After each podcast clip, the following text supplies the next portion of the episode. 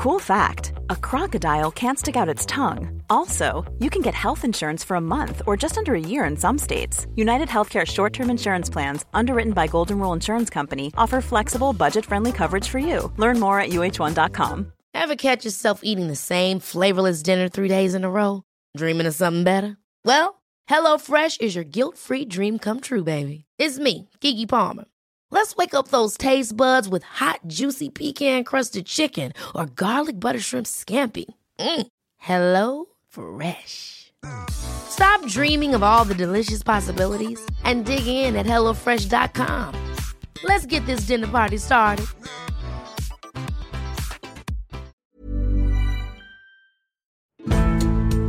Welcome to this episode of Gone Medieval from History Hit. I'm Matt Lewis.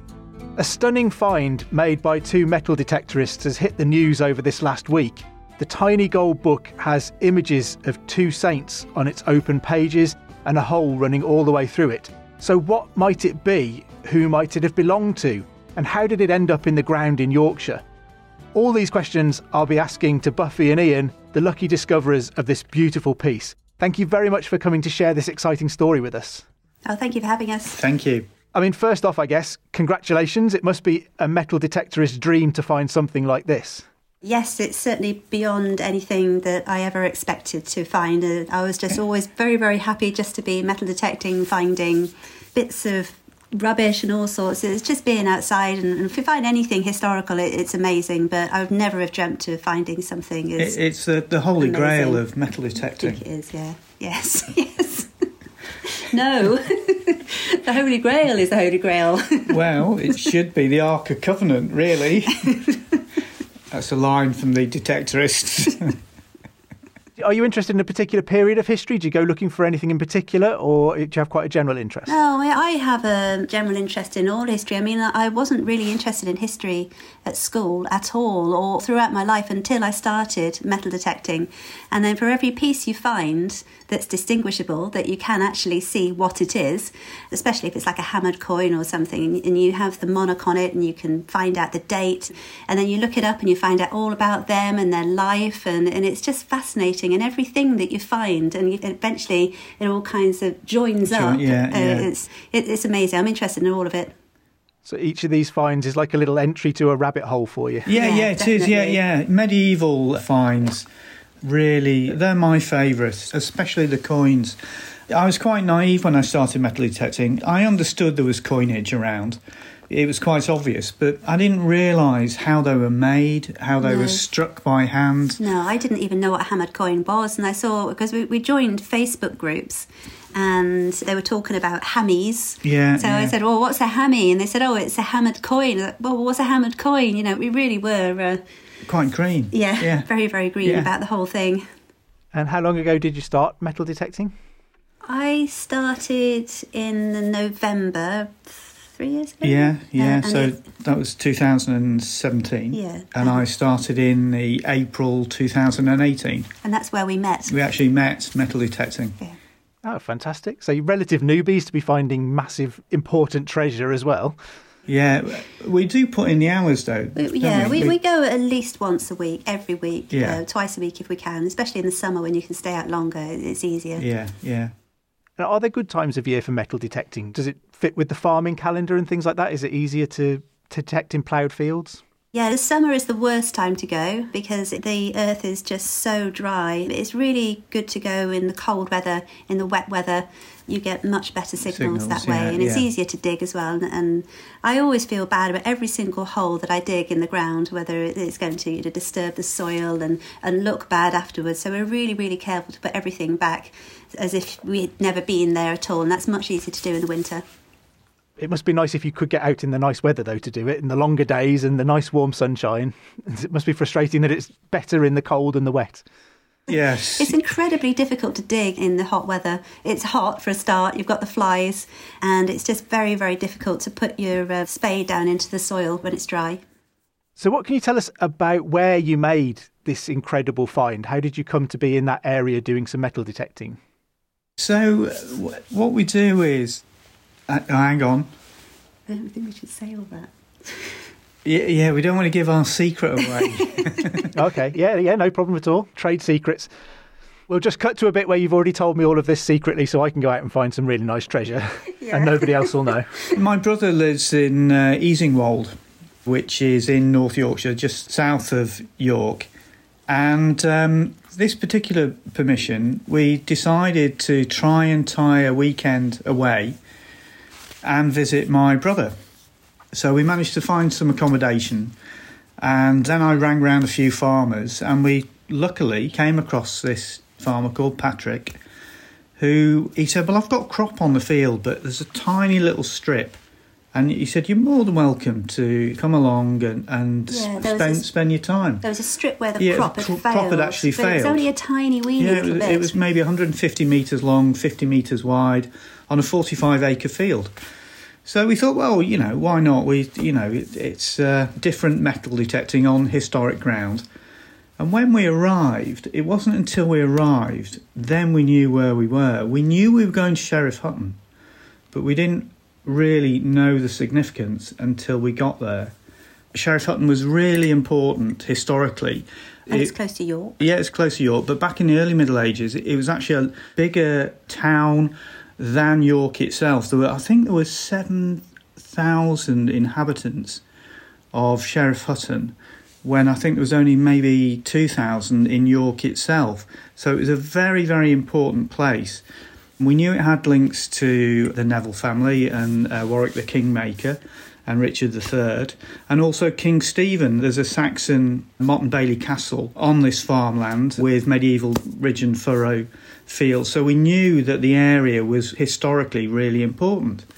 So we spent some time there, but we actually didn't find anything I found a hammered coin. first time round, First time round, a, yeah. a, Henry VIII sovereign penny, which is tiny. It was just in that little patch where the crop had failed. That's yeah, where I found yeah, it. yeah. But we were finding enough targets to really keep us interested. You know, some little bits of broken buckles and musket balls, which are always uh, And we, good we to just get. really inherently knew that there was going to be something. yeah. There had to, There be, had to something be something. really good there. We just felt that it had to yeah, be. and with a number of footpaths that were all coming really, together. really old footpaths, ancient footpaths on ancient fields Yeah, in it- a, it a just place with yeah, such history yeah. going back for hundreds and hundreds of years. Yeah, and then we spent a couple of days there. We got on well with Patrick and his partner uh, Natasha, and we had a lovely time. And off we went. And then a couple of weeks later, I got a text message from Pat, and he said, "If you're interested, I've just taken the whole crop off the fields. It's all been harvested. Why don't you come back and see if you can find something?" So we did, and take it over, Buffy. So we arrived. Was it the very first day? yeah, the very first day. Yeah, Yeah, yeah, so we had a cup of tea. We, I don't even know if did we have Yeah, yeah, we did because we're ordering a new coil for the Oh, that's detector. right. Yeah, yeah, yeah. We hadn't had many finds over the last few weeks, and we thought we'd try a bigger coil. So we'd spent most of the journey organising this new big coil for the machine, and and that was ordered. So we're feeling quite positive about that. And uh, as soon as we arrived. Pat came over and he said, uh, "Oh right, hi, are you, you going straight out?" And we were like, "Yeah, yeah, definitely." and we'd been looking forward to this, and we were really excited that the fact that the uh, soil had been raked and and Oh, everything that perfect, was yeah, wasn't it? Beautiful. everything that was in crop Yeah, before was just yeah. completely flat. So yeah, that's a metal detectorist dream as well.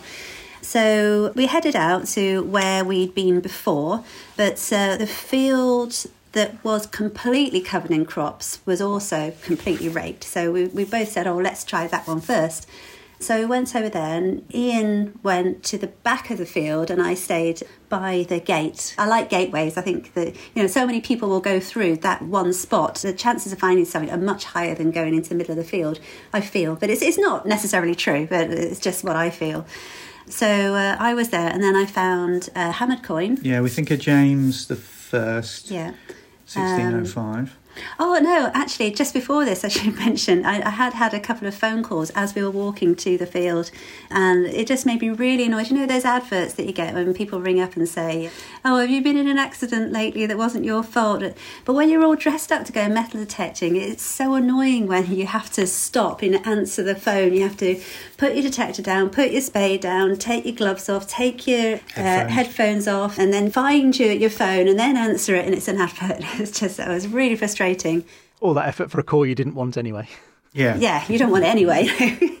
and that happened twice on the really, really short walk to this field. And so I was quite annoyed by the time I got there. And so we just started, and I was just, oh, just come on, let's just get this done. Let's just start detecting. And yeah, just found this coin almost immediately. And I messaged Ian on the. Did we have the walkie talkies? Yeah, walkie-talkies, walkie talkies. And I said, Oh, Hamad. And he said, Oh, God, I can't believe it. Already. And then shortly after that, I found a tie pin, not very interesting. And, and I think it's it was silver. I'm not sure. It was silver coloured anyway. It was there for about half an hour and, and I was getting a bit fed up and I thought, oh, I'm going to go back to where I found the hammered coin the previous time.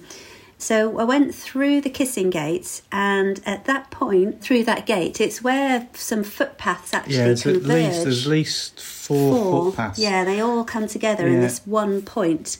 And I think also it's very close to the moat of the Motte and Bailey as well. So it's Mm, Yeah, just yeah. Mm, a busy intersection, isn't it?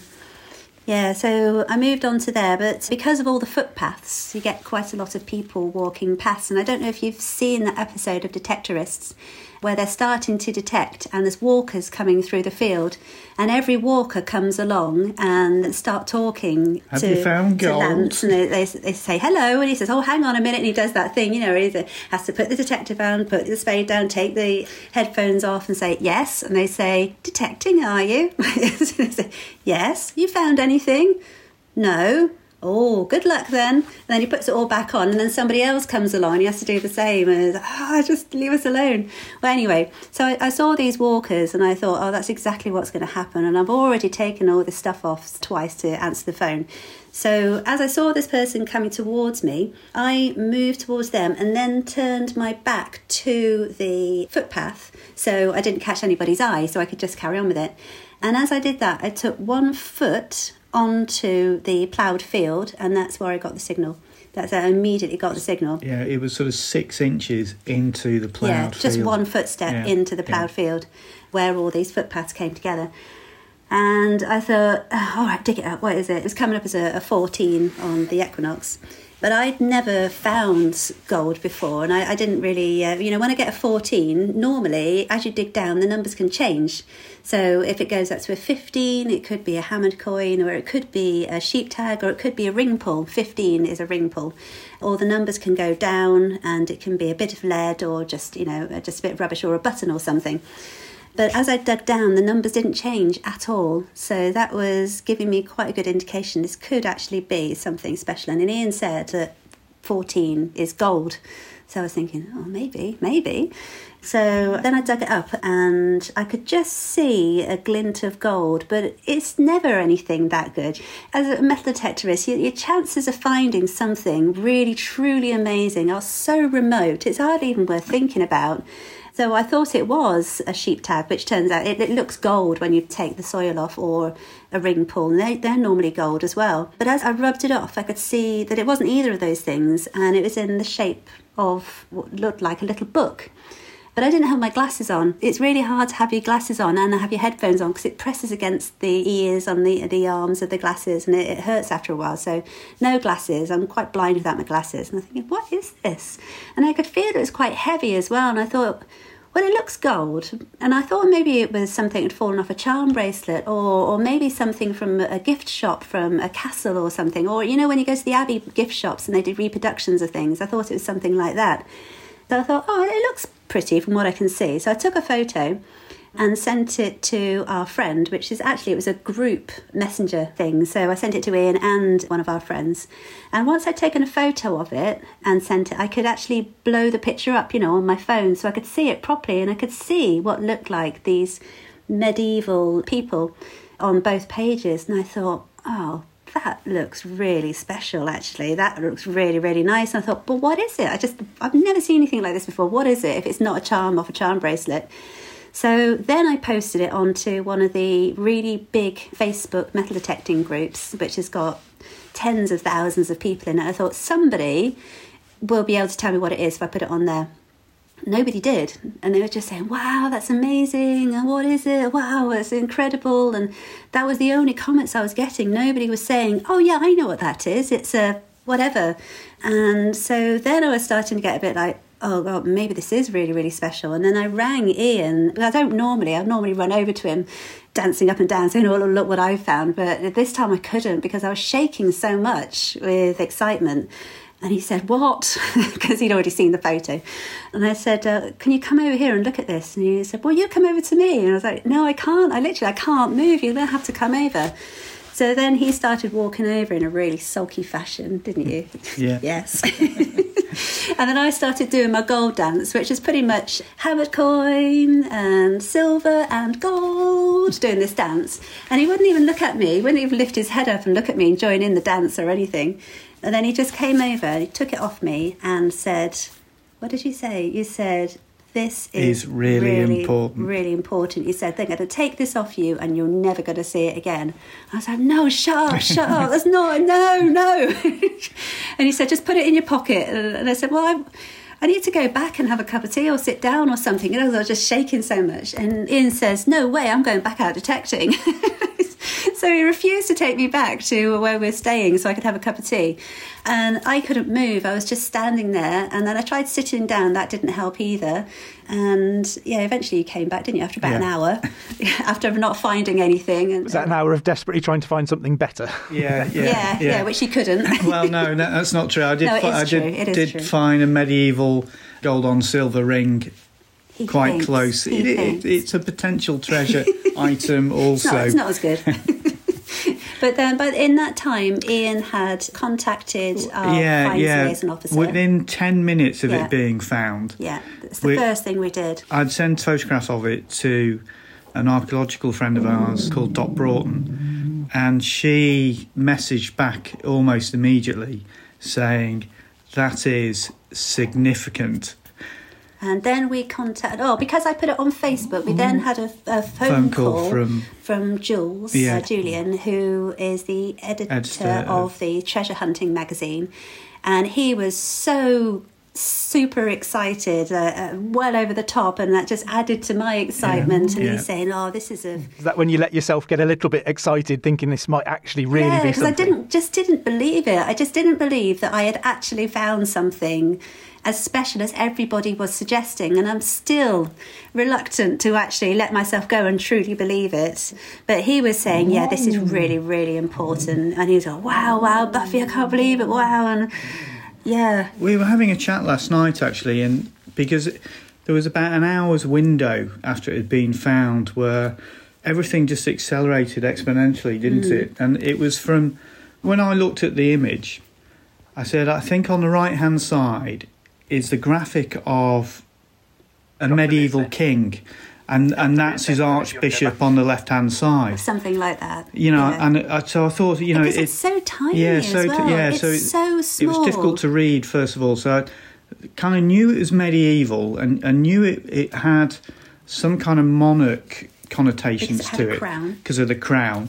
And then within this hour, it went from that to becoming associated with the Middleham Jewel.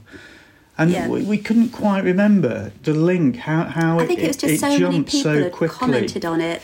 So somebody did actually point out that the figure on the right was St Margaret of Antioch with her dragon, uh, which I'd never heard of, and then the suggestion was that it was St Peter on the left Yeah, with yeah. his keys to heaven. Yeah, went and when you looked at it, that did kind of make sense. Yeah. So then we were looking up who St Margaret was, and we found out that she was the patron saint of difficult childbirth and pregnancy.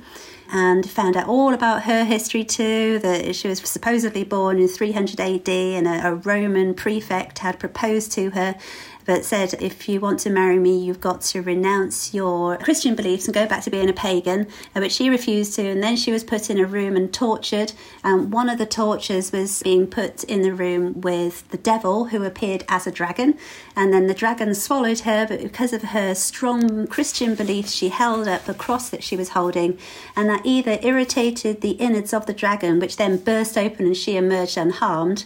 Or he just coughed her back up. Depending on which story you want to go with, but it's not supposed to have even um, existed in the first place. But then Joan of Arc said that she was one of the voices she heard, and that's when she just rose to stardom in the medieval ages because of, of, Joan of Arc said she heard a voice. So anyway, she became a venerated patron saint, Roman Catholics in that time for childbirth and pregnancy.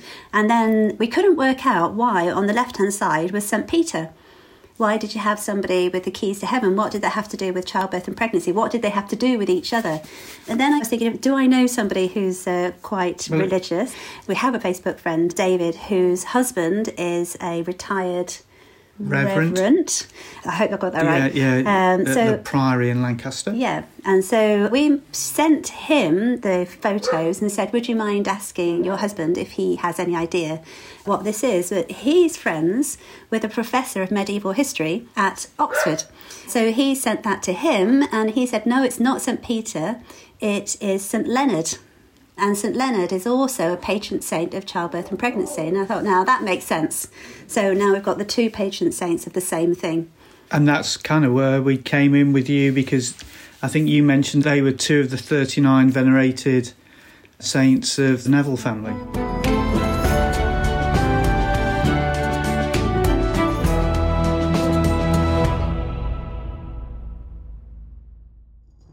Hi, I'm Professor Suzannah Lipscomb, and in my podcast, Not Just the Tudors, we talk about everything from sex to spying, wardrobes to witch trials.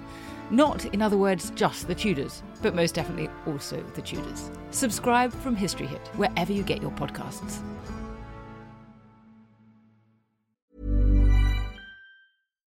Here's a cool fact a crocodile can't stick out its tongue. Another cool fact you can get short term health insurance for a month or just under a year in some states. United Healthcare short term insurance plans are designed for people who are between jobs, coming off their parents' plan, or turning a side hustle into a full time gig. Underwritten by Golden Rule Insurance Company, they offer flexible, budget friendly coverage with access to a nationwide network of doctors and hospitals. Get more cool facts about United Healthcare short term plans at uh1.com. There's never been a faster or easier way to start your weight loss journey than with PlushCare PlushCare accepts most insurance plans and gives you online access to board-certified physicians who can prescribe FDA-approved weight loss medications like Wegovy and Zepbound for those who qualify. Take charge of your health and speak with a board-certified physician about a weight loss plan that's right for you. Get started today at plushcare.com slash weight loss. That's plushcare.com slash weight loss. plushcare.com slash weight loss. Hold up. What was that? Boring. No flavor. That was as bad as those leftovers you ate all week. Keke Palmer here, and it's time to say hello to something fresh and guilt-free. Hello Fresh. Jazz up dinner with pecan-crusted chicken or garlic butter shrimp scampi. Now that's music to my mouth. Hello Fresh. Let's get this dinner party started. Discover all the delicious possibilities at hellofresh.com.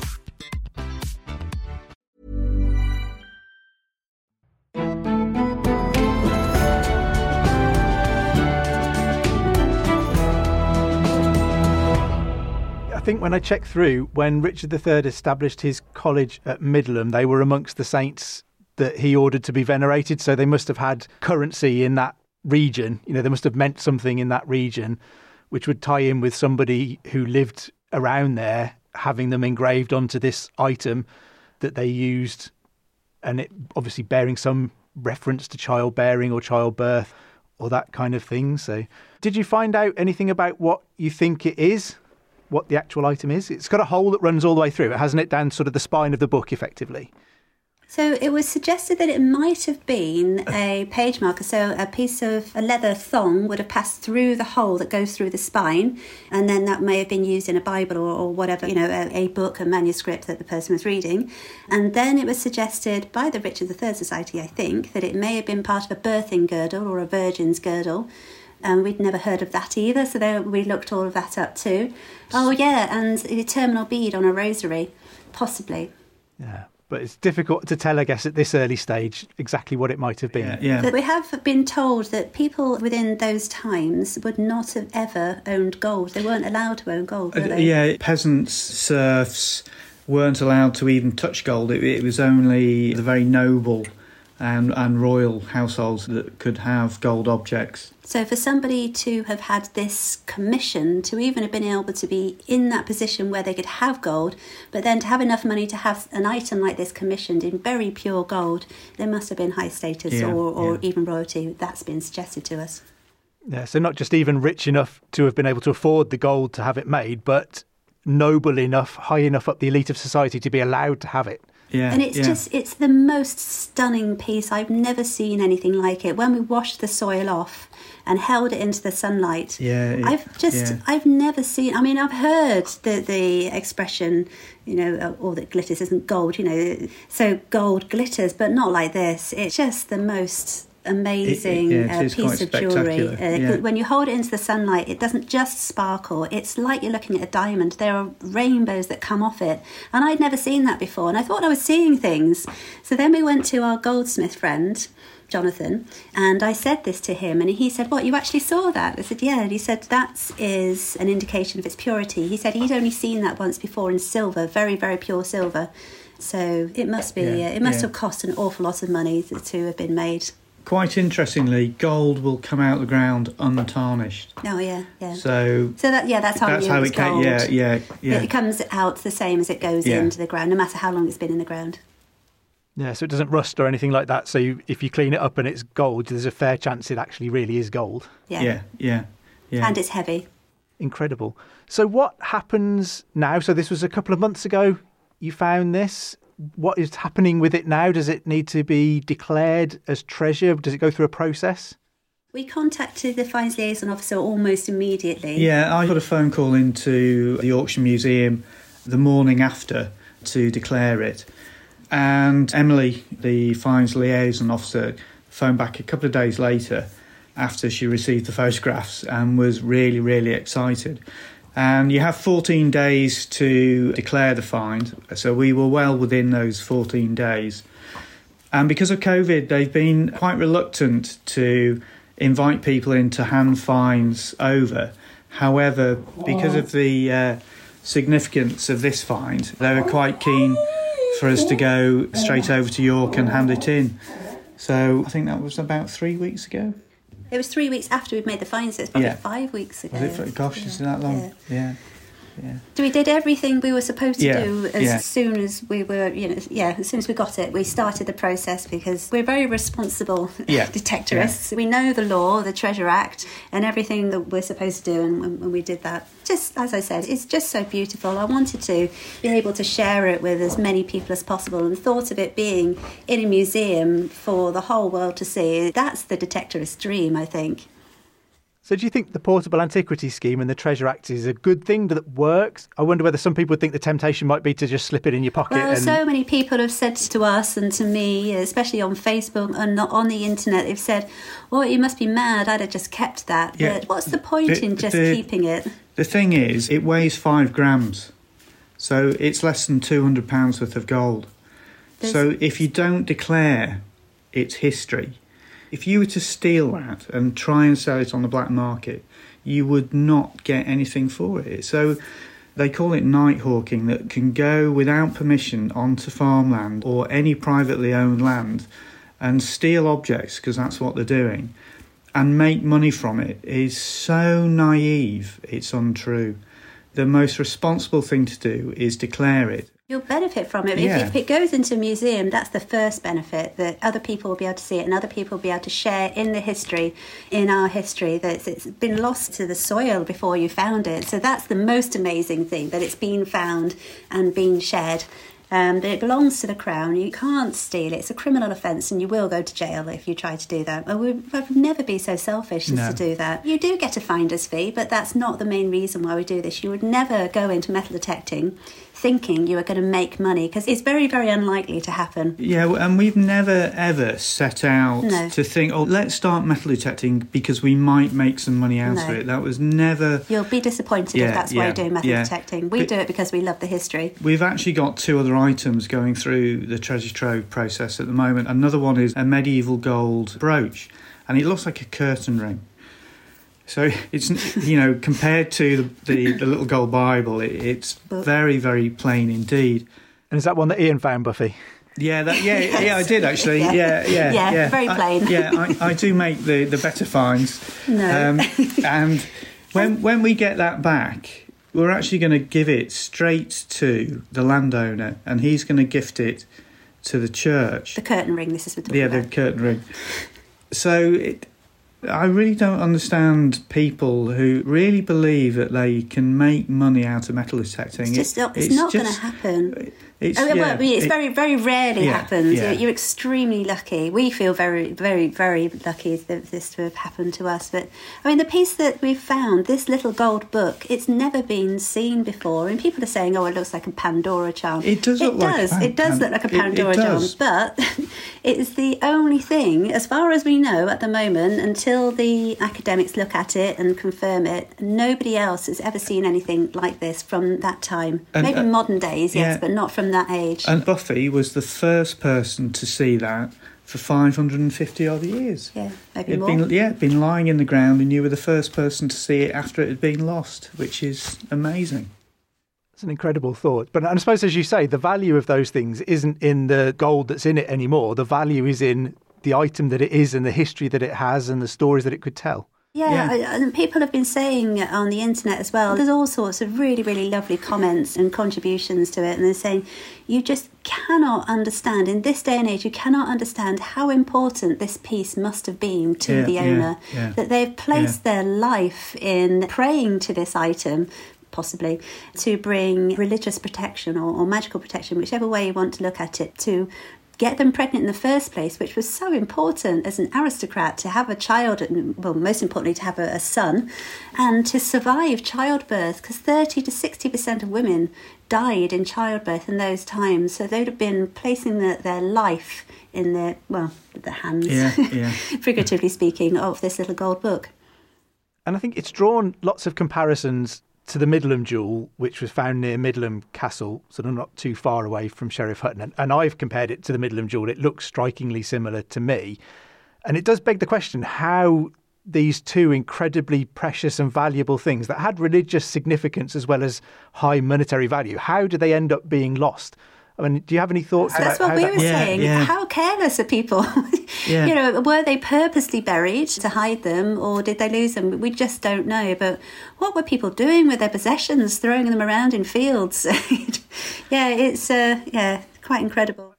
I've said, especially if they do have a connection, because obviously this are both areas that relate to particularly the Neville family over this period, and as we've said, you know, gets into Richard III and you know, we can throw in Warwick the Kingmaker and his wife Anne Beauchamp, you know, the really famous Beauchamp Warwick family. So there are some significant people who it could relate to.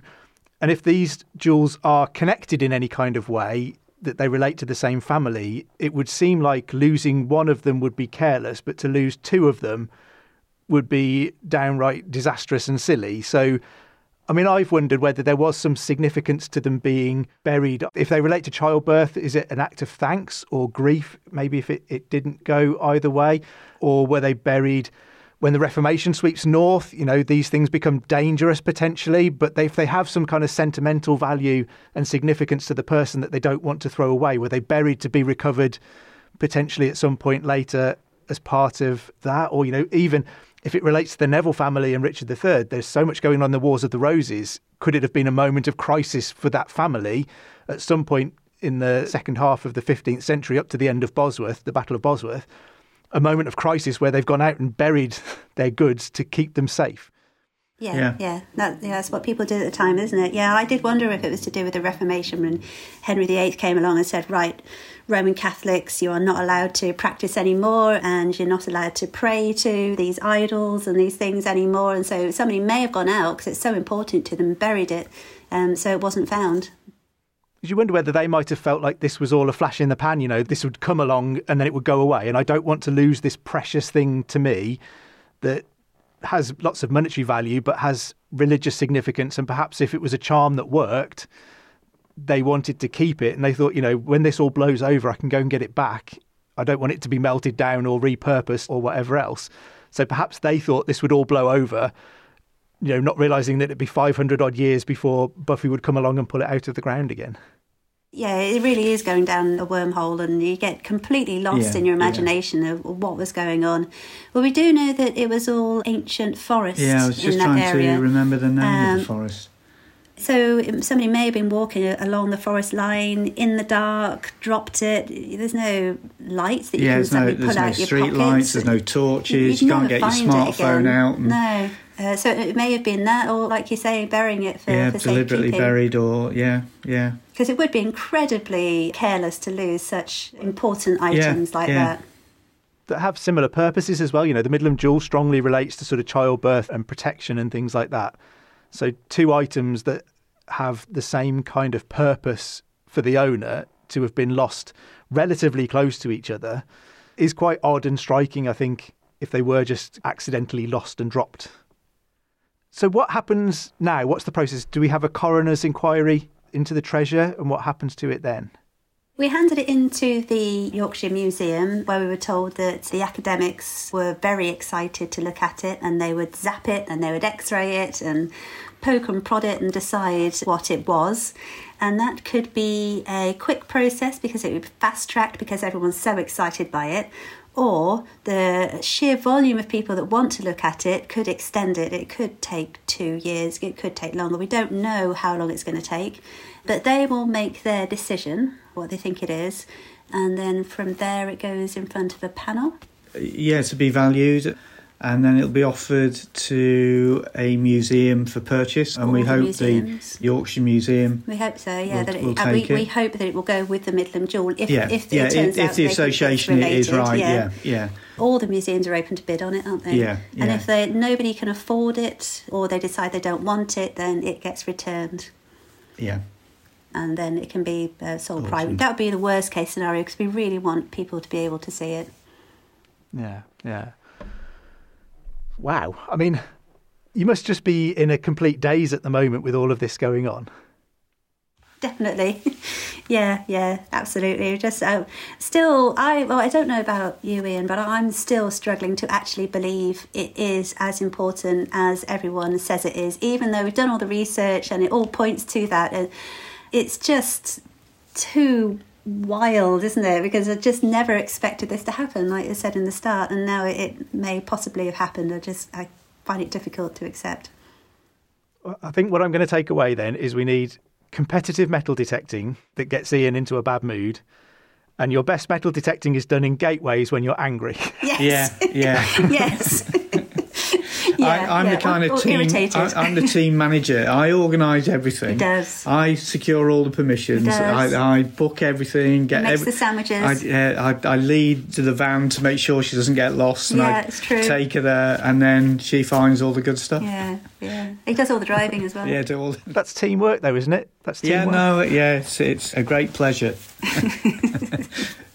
Well, fantastic. Thank you so much for joining us. And I hope Dave the dog is coping with the fireworks that have been going on a bit for you as well. He's gone nice and quiet now. Fantastic.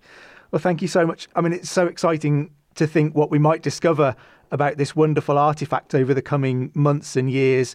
And hopefully, we'll all be able to go and visit it in a museum at some point very soon. I do also quite like the little Wars of the Roses reference to Lancashire people heading off into Yorkshire to go treasure hunting. that appeals to my Wars of the Roses interest. Join Dr. Cat Jarman on Tuesday for another brand new episode. And don't forget to subscribe to Gone Medieval wherever you get your podcasts from and tell all of your friends and family that you've gone medieval. While I've got you, I would like to recommend an episode of Not Just the Tudors, also from History Hit. It's entitled The Ottoman Renaissance. And it's a fascinating discussion of something that I studied at school, the Ottoman Empire, but which doesn't get as much attention as maybe it should. Suzannah Lipscomb sets about putting that right in this episode. Anyway, I better let you go. I've been Matt Lewis, and we've just gone medieval with History Hit.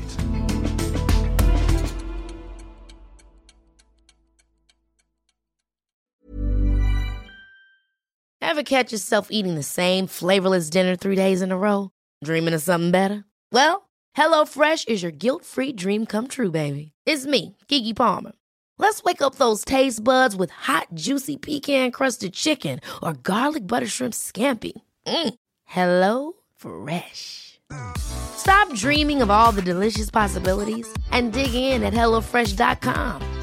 Let's get this dinner party started.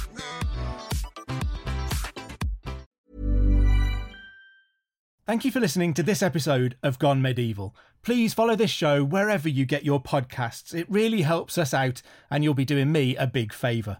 Don't forget you can also listen to all of these podcasts ad free and watch hundreds of documentaries when you subscribe at historyhit.com forward slash subscribe. As a special gift, you can also get your first three months for just £1 a month when you use the code MEDIEVAL at checkout.